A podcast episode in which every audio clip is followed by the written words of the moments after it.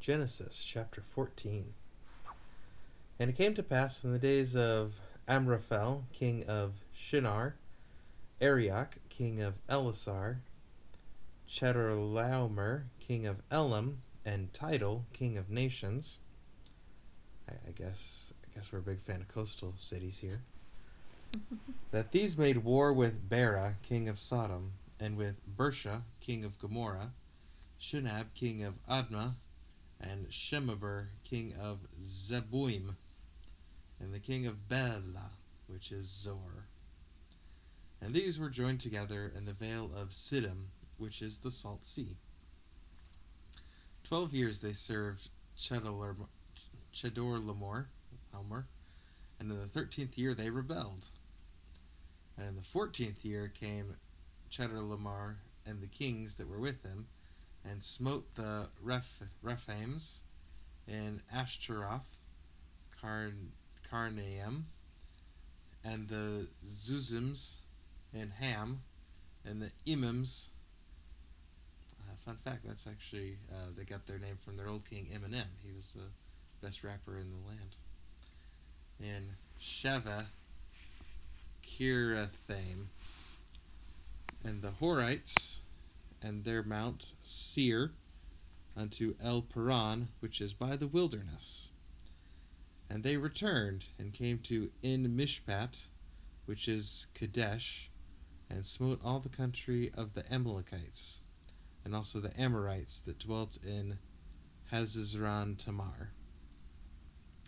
And there went out the king of Sodom, and the king of Gomorrah, and the king of Admah, and the king of Zeboim, and the king of Bela, the same is Zoar, and they joined battle with them in the vale of Siddim, with Chedorlaomer, the king of Elam, and with Tidal, king of nations, and Amraphel, king of Shinar, and Arioch, king of Elasar, four kings with five. So I just sort of imagine at this point, like Moses is writing all this, and like like you know whenever he's, he's hearing about the lands and stuff he's like title king of and then like he, some kids out there playing playing like golf or something they go four? And so Moses didn't catch the name of what what country title's the king of. And he was too he was too embarrassed to ask God like could could you repeat that? So he's like he's the king of nations don't worry he's the king of somewhere. I, I feel like that's how that happened. That's how that works. yeah well I mean everyone else has a king of something. His title, he's just the king of. Uh, I figure it's nations. a translation thing that like the name of one of these things is also like the word nations, and they just like translated it as the word instead of the name of the country.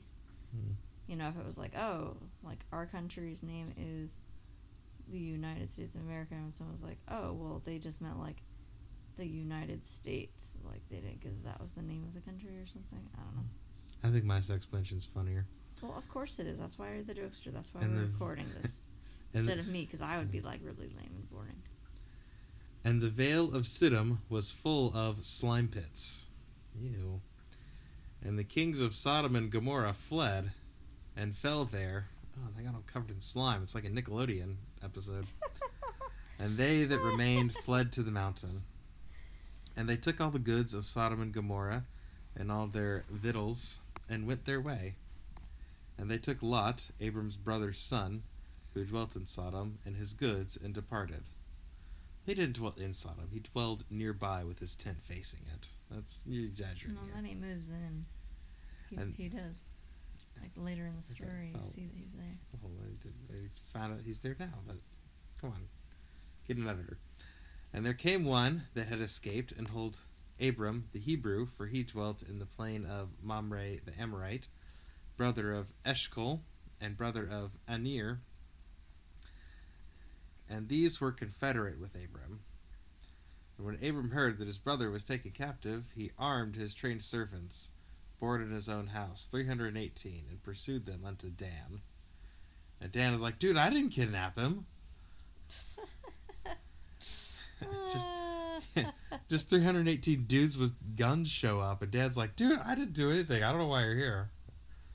And he divided himself against them, he and his servants, by night, and smote them, and pursued them into Hobah, which is on the left hand of Damascus. And he brought back all the goods, and brought back again his brother Lot, and his goods, and women also, and the people. And the king of Sodom. I like how. we secured the goods first, and then I guess the ladies. Sure, whatever. Yeah, sure. Yeah, whatever. And the king of Sodom went out to meet him after his return from the slaughter of Chedorlaomer, and the kings that were with him in the valley of Shaveh, which is the king's dale. And Melchizedek, king of Salem, brought forth bread and wine, and he was the priest of the Most High God.